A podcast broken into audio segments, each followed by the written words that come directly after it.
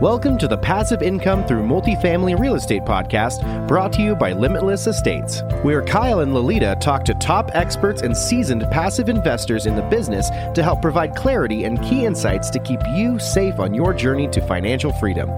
Our goal is to help you get educated on how to create passive income for you and your family using real estate as your vehicle. If you enjoy the show, please go to iTunes and leave a rating and written review to help us grow and reach more listeners. Now, here are your hosts, Kyle and Lolita. Hi, everyone, and thanks for tuning in to another episode of the Passive Income Through Multifamily Real Estate podcast. I'm your co host, Lolita, also joined by Kyle. Before we get started, please make sure to head over to our website, aptcapitalgroup.com, and grab our free Passive Investors Guide. Also, if you're interested in learning more about what we do, you can schedule a call with Kyle on our website as well. All right, now let's get into our show. Join us at the Asset Management Virtual Summit on September 24th through October 4th. It's a 14 day content packed event for multifamily operators and asset managers with over 1,000 attendees and over 30 amazing speakers.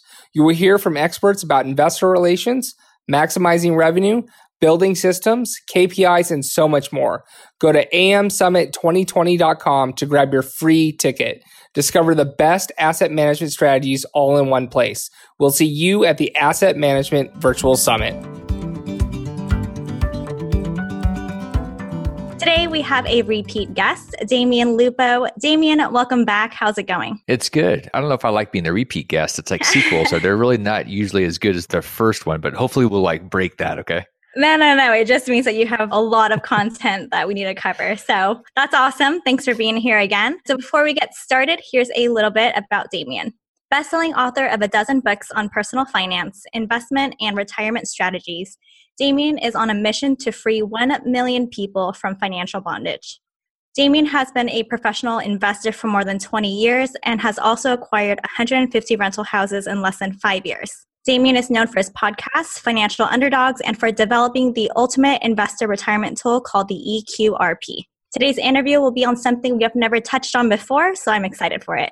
Damion, let's have you take it from here. And could you tell the listeners a little bit more about yourself and what you currently do? Yeah, one of the things that I learned many years ago when I had way too many businesses was that I wasn't really making much progress. And I've started more than 50 companies and have been a professional real estate investor for 20 years what I realized is that if you really want to do something well, you've got to narrowly focus. And it's like putting all your eggs in one basket, as Warren Buffett said, and then watch that basket like a hawk. And so now the entire focus is on breaking financial shackles of people by giving them control of their retirement money through the EQRP because most of our money is either in our house equity, which we can't really eat, and it's in our retirement accounts, which we definitely need to figure out how to make sure it feeds us. And so that's the entire mission of the company is making sure people have access to that money and they're in control and it's not getting stolen from Wall Street. Great. Well, today we are going to talk about the CARES Act, but first, let's talk about what the CARES Act is and why it was put into place. The CARES Act was a giant spending bill by Congress. It was done in the end of March, and it was in reaction to the coronavirus to put money in people's pockets and basically stimulate and subsidize different parts of the economy, whether it was the airlines or the PPP program, which gave a lot of businesses the ability to borrow money and then have it forgiven for payroll. And then they put some massive language in there for retirement accounts that allowed people to tap into those. It was a $2.2 trillion spending bill. And then, of course, that wasn't enough. So they threw in another 480 four billion dollars you know a few weeks later and there's another one coming up and mm-hmm. we're going to dig into the retirement money because that was a huge shift it's allowing people to pull hundreds of thousands of dollars out and do a lot of different things. So that's pretty exciting. I mean it actually gave us some options i found out today where people that have federal thrift savings plans which is like a government 401k those type of plans are now eligible to pull up to $200000 out and that's never been an option before. So we can dig into that but it's very exciting in that respect because it allowed people to get more control. And a lot of people are just stuck kind of hoping things work out, which is a terrible strategy. It is a terrible strategy. So, how does the CARES Act affect real estate investors or syndicators? Well, there's a couple things. One, if you've got money that's inside of a retirement account right now, you've got some different options because of the CARES Act. You've got the ability to pull out up to $100,000 as a disbursement, which means normally if you were able to get a hold of your money whether it's a 401k or a, an ira if you pulled money out, there was a 10% penalty if you were under age 60. And that's if you could even get it.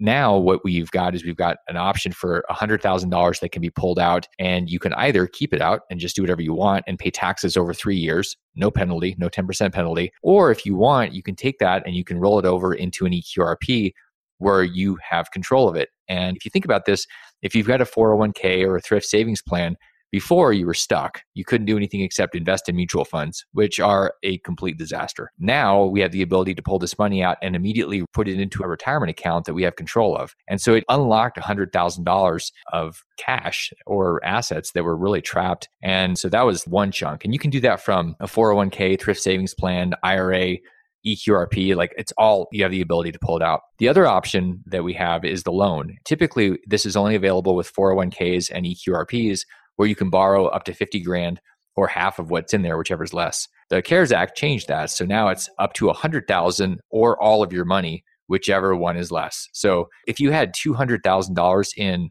401k, EQRP, you could literally write yourself a check for $200,000 today and get that money and start using it for almost anything you wanted. So the loans, another cool thing is you borrow the 100,000 and no payments for 2020 and you don't have to make a payment for a year. And then if you happen to have a loan out from a 401k or an EQRP, any type of retirement loan, no more payments in 2020. You can skip them all. So there's a lot of flexibility to not only get money, but if you have loans out, it reduces your burden for this year and into 2021. What this is doing is it's opening channels of cash so people can actually use that to survive. And at the same time, it's also a huge opportunity because you can start taking that money and go invest in real estate and if you're syndicating, if you're putting deals together, imagine what you can do when you talk to people. Hey, you know what? I know you had money in your 401k that's been trapped. Guess what? You can now invest in real estate deals that we're doing. And this act changed that. It allowed people to do that. Before they couldn't do it. They just say, well, you know, when I leave my job, I can maybe do participate. Now they can participate potentially this week. Yeah, that's fantastic. Let's dig into both these a little bit more. So the 100,000 on the 401k that you can pull out, any restrictions as far as do you need to have at least 200,000 in there? Is it only 50% of that? Or if you have 100 grand in there, you can pull it all out? So on both the disbursement and the loan, it's 100% up to that full 100,000. The 100,000 is the max. So with a loan, if you have 100,000, you could pull out 100,000. It could be a loan or it could be a disbursement. If you have 200,000, it could be both. If you had 150, you could pick so there's no 50% thing at this point. It's just 100% or 100,000 max. And if you already have a loan, you could take another loan out. So if you had a $50,000 loan, you could borrow another 50,000.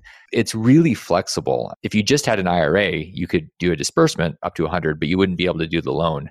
But really this not only doubled it probably quadrupled the ability for cash to be taken out and used for all sorts of stuff. Yeah unbelievable. And then when does this expire? Is there an expiration date? Is there a time where people need to apply and pull this money out? So technically right now there's september 27th is the date when you have to take a loan and the disbursement has to be done by the end of the year.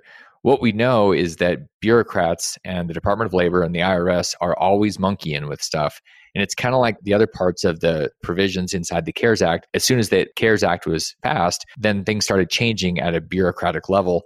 And so we don't know necessarily if all the rules are going to be the same. I can pretty much guarantee you they are going to change. So we think it's still going to be September 27th. But then again, this is Congress. And is anything the same year over year? Not a chance. It right. might not even be the same by July. So it's a good idea for whatever you're going to do to start thinking about doing it sooner than later so that you don't run into a situation where you're stuck and it's just like the rules have changed. Typically, grandfathering happens. And if you've already done something, a disbursement or a loan, the likelihood that you're going to have to undo it is, I would say, zero. Okay.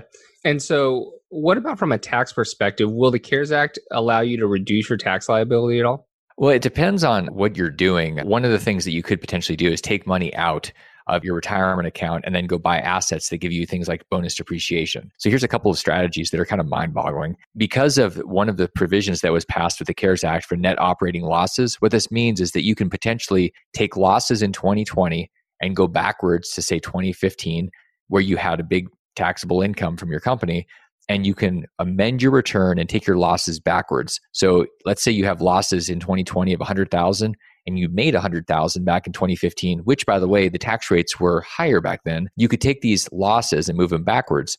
So if you were able to take money out of your retirement account today and then go buy some type of asset, whether it's real estate with bonus depreciation or oil and tax, or there's a million things that are going on, and you invested in something like that, if you were able to take those losses, you could potentially get a check from the government for a refund from an amended return from 2015 or 2016. So getting money out of your retirement account to go buy assets right now, it works. The government wants us to go do things that stimulate the economy. And so what does that mean? It means you can absolutely go and have the government writing you checks right now if you're willing to use these new rules. Do you worry that these new rules will be used in the wrong way? Meaning, hey, I've got 100 grand, let's go buy a house or go buy a car or two. And that is stimulating the economy, certainly, but these are savings funds, right, for retirement. Any concern there? Absolutely. I mean, people are going to act irrationally. You know, most people, when you give them a big pile of cash, they lose their minds. And it's unfortunate. I mean, one of the things that we know, my experience, as you get wealthier and wealthier and you start to not repel money because you actually see yourself as worthy of a certain level of wealth. It's like your thermostat. You don't react necessarily if another 20,000 or 100,000 shows up. But unfortunately, most people are hand to mouth. And so if there's an opportunity to get 50 or 100,000, it's like Disneyland time if Disneyland was actually open. There are unfortunately a lot of unintended consequences where I think people are going to blow a lot of the money and down the road it's not going to be there. So that's going to happen for people that are going to take responsibility and do smart things and they're going to have teams to help them, I think this is unbelievable for what people can do with it. Okay. Ultimately, what do you think the CARES Act will end up doing over the next few years for the economy? I think it's going to blow up the dollar. I mean, bottom line is this is a part of a sequence of events where we're just printing and it's going to stimulate the economy, but it's like giving an alcoholic alcohol to solve the problem. There's a hangover that's involved in what we've been doing with all this printing and stimulating and everything else. So is it going to be effective? Absolutely. Print $2 trillion. It's going to help things until it stops. I mean, at some point there is a hangover and it just keeps getting worse. You know, give a heroin addict some more heroin. Does that solve the problem? No, but it makes the guy really high for a while. And then eventually you come off that. And that's what we're doing. We're just stimulating with a lot more crack. Okay, so where do you see it in maybe three years from now? At some point, there's going to be an ultimate correction. So, what I see now is I think that there's a survival because a lot of us have businesses and assets that the rules have been changed on. Nobody had a pro forma thinking about having their assets where 90% of the income is gone. Retail, where you have governors saying you don't have to pay if you're renting for four months, and like in Arizona, there's going to be a massive shakeup. But ultimately, say a year from now, a year and a half from now, there are going to be incredible opportunities those deals are not here yet. When those deals come, most people are going to be trying to figure out which ends up. And then some people, if you develop yourself and you develop the right teams right now, in a year or two, the deals are going to start flowing. It's kind of like after 2008. It took a year or two for the blood to be in the streets and people to go out there and make money. It's coming. There's no doubt in my mind. This might be the greatest transfer of wealth in our lifetime. So I see that happening. And ultimately, I think our currency is going to shift. And it's like in Bretton Woods, 1944 and then 1971, we had major overhauls of our currency. That's coming. When this much printing is going on, it's going to demolish the dollar. And I think that there's a possibility that maybe China goes back into some sort of partial gold backed yuan. And a lot of these things are going to disrupt all of our norms. So, three years from now, I think the world's going to be very, very different. I think universal basic income is a very likely mm-hmm. possibility. Mm-hmm. It's being talked about already. So we could have a situation where more and more people are just relying on the government and we have a lot more robotic stuff happening. There's just a lot of changes. And the problem that a lot of people I've heard say, and I don't know that they realize it's a problem, they go, well, I can't wait for it to get back to where it was. Friends, it's not going back to where it was. Yeah everything is going to be new. Well, the universal income is kind of being tested on a very small scale here in the United States, right? I mean, that's what the stimulus is essentially. It is. And when people are saying, here's what's happening, people say, I don't want to go back to work because I'm making more. If somebody was making, say, $3,000 a month and their unemployment is 2000 to 2500 who wants to go work for 500 bucks full time? Yep. Or they can be at home and not have any stress and just hang out. So, yeah, it's being tested. And I think there are going to be some severe unintended consequences around this. It's this euphoric idea that we can just pass out dollars that are printed out of thin air It's not going to end well. The social experiment is an interesting idea that's happened in place in like you know, Norway and Sweden, where they do these type of things, and yet in the United States, I don't know that that's going to go over very well. So I'm concerned about that in terms of what its long term impact on society is going to be. But that is where we're heading. There's no doubt about it. Yeah, there's only so many times you can kick the can down the road before it starts to explode. So, anything else that you can tell us about the CARES Act that maybe we haven't talked about or shared? One of the other things that if you have any required minimum distributions, those are turned off for 2020, so you don't have to take any of those out. There's a lot of big subsidies. I can tell you that each one of these bills, and Tom Wheelwright, the accountant that has Wealthability, mm-hmm. his show, very smart guy. Each one of the bills is basically focused on certain industries. And in one of the bills that's probably coming out is going to bail out real estate. And so we anticipate these things coming out. If there's another surge and we get told we all have to stay home again in the fall, I mean, it wouldn't surprise me if we've printed another $10 trillion this year. So the consequences of cares are that it started and it's not just cares it's that oh well you know what now we can print and it's like a free for all where everybody's trying to get a piece and i don't know if you get this but i get emails from different groups that i'm part of lobbying groups that are saying let's all get together and get Congress to bail us out. I'm like, what in the world? Mm. You know, who's going to bail out Congress? Because that's what we're going to need. And so I think more than what just was in the CARES Act, it was the start of a tsunami that's going to flood us and ultimately demolish the dollar. Yeah, it's scary to think about that. Talking back and forth on that, it's just really scary to think about what will happen. And it is happening. And one of the things that I noticed, I've been pretty heavy in precious metals my whole life and watching the shortages of gold and silver. There was a time mm. about three to four weeks ago where in our vaults with one of my companies, we typically have 50 to 100 million dollars worth of metals that are available for sale. And we went down to nothing. Uh, it was gone. And the spot market is decoupling from the physical, meaning if you see the price in the CNBC or the Wall Street Journal, that number is normally pretty close to what it costs to physically buy gold and silver.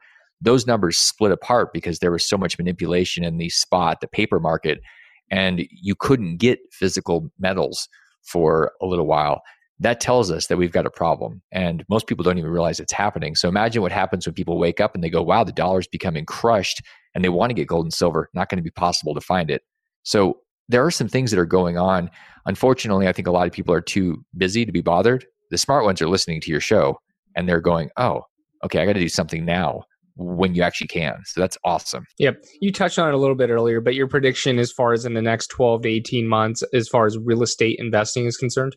I would say one of the nice things about certain big trends is that they're not going to change because of anything like a pandemic. Meaning, when you're talking about multifamily, we're talking about residential real estate. Some things like McMansions probably not going to be so good in certain areas. Multifamily apartments, we've got a massive shortage for the amount of people that need housing. So that's not going to change regardless of a pandemic. Scary thought, but you'd have to have millions of people die for it to actually have any impact on multifamily demand. So I like that. And there's certain things that I like. I hate the idea of retail. Anybody that has A and B commercial and retail space, I think those things are in for some major trouble. There's going to be a lot of repurposing one of the things I've seen a lot of people do, and it's basically been just a very solid, safe place, is student housing. I think that's potentially going to get totally disrupted. I have friends that have fraternity houses they've converted, and they're making six figures a month on the houses. And those things may go to effectively zero if these universities say we're not reopening. So that went from a certain making people rich to what do we do with a giant fraternity house that we've over remodeled? And so I think what's important is to say, okay, we've got a black swan. If we have a black swan land on our black swan, we've got BS squared. Now, what do we do with this? That's a lot of BS that's crushing our pro formas and a lot of our assumptions about what to expect. When we think about multifamily, for example, Kyle, you think about, okay, if we have 5% vacancy or 10% vacancy, what if you have 70% non paying because the government says you don't have to pay? Yep. And, and you're like, do we have the reserves? Most businesses can't even withstand a month or two of dropped income, let alone zero income. So we need to really think about is this going to get back to normal or are we in for a complete rewiring and retooling of the entire system? And I think the latter is probably more likely. Yeah. I mean, we're recording right now in May, and this won't go out till a little bit later, but there's already people filing for bankruptcy, taking forbearance, and going into default. And we're only month two into collecting rents, and the collections have not been that bad. So, definitely, if you don't have the reserves, there's definitely going to be people out there that are going to struggle, especially if they're taking advantage of this this soon. Well, and part of what's fascinating is that there's a lot of ignoring the reality. When you say, okay, we're just going to forbear, we're not going to count it as default, that's a typical banking maneuver where instead of saying, okay, we have bad debt or something, we just say, oh, well, let me just add the payments onto the back end. And now we can call the loans good. It's what we've been doing with foreign sovereign nations mm-hmm. for decades. We give them money, and then when they can't pay it, we say, don't worry, we'll loan you the money for your interest. And then we call the loans good. And it's a big circle jerk. Like it's not real. And that's what a lot of these forbearance programs are. We're not acknowledging, we're not taking the medicine. Like what we need to do is cut the thing off because we've got gangrenous appendages called bad debt and bad businesses. But Japan seems to think that they can do something like we're doing. They've been doing it for 30 years mm-hmm. where they just aren't willing to let these banks and these different businesses die. So I think that people are going to yell and scream and try to keep things going and fed and subsidized by us and by our sweat and blood and tears indefinitely until the thing collapses because nobody wants to take the medicine because we think, oh, why should we have to feel pain? We're not entitled to that, but people think we are. All right, a lot of great information there. Lolita's going to take us into our final four questions. Are you ready? Let's do it. All right, here we go. This episode of the podcast is brought to you by asset protection attorney Wayne Patton. We all spend a lot of time thinking about ways to make more money, but how much time have you spent thinking about legal strategies to protect your wealth? Whether you're a professional, an investor, or an entrepreneur, you are at risk of being targeted in a lawsuit. Wayne is an attorney who specializes only in asset protection strategies like the use of offshore trusts. If you'd like to learn more about how you can protect your assets, visit mwpatton.com or assetprotection.law. Mention this podcast, and Wayne will waive his customary $750 initial consultation fee. Again, the website is mwpatton.com or assetprotection.law or you can call Wayne at 877 727 1092. Call now and get protected today.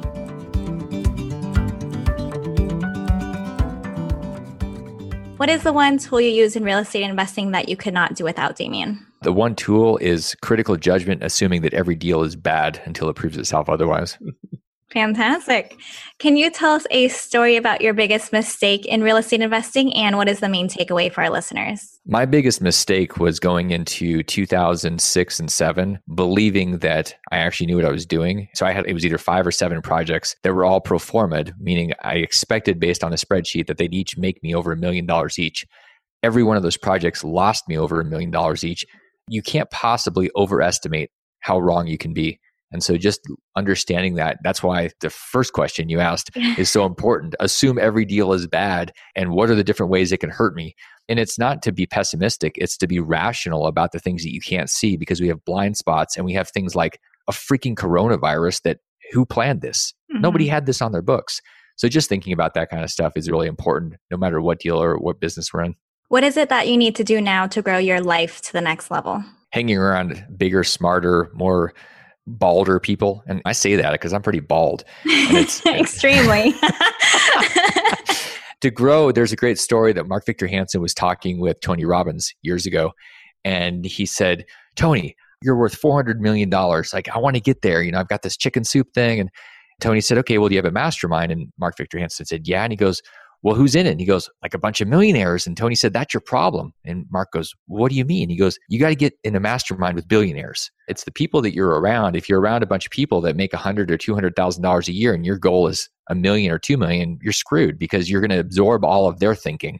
Once you get around people that are doing it, it becomes so normalized that you just make decisions. You make decisions faster. Your risk shifts in terms of what you're willing to take on. It's about the influences around you. And we have to be mindful of that. And sometimes it's painful because it means we're cutting people off or mm-hmm. eviscerating. Mm-hmm. Ultimately, that will probably do more to either hinder or enhance your ability to have success than anything else. Great, love that. And finally, Damion, where can people find out more about you? Best place to find me is damionlupo.com. You can check out Financial Underdogs and all the other crazy stuff that I'm doing. But Damion Lupo, spell it any way you want, you'll end up in the same place.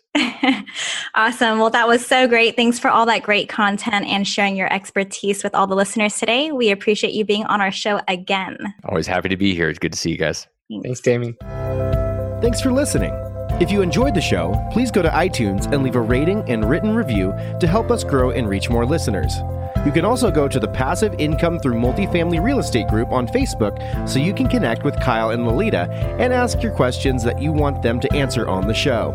Subscribe too so that you can get the latest episodes. Lastly, to stay updated, head on over to limitless estates.com and sign up for the newsletter.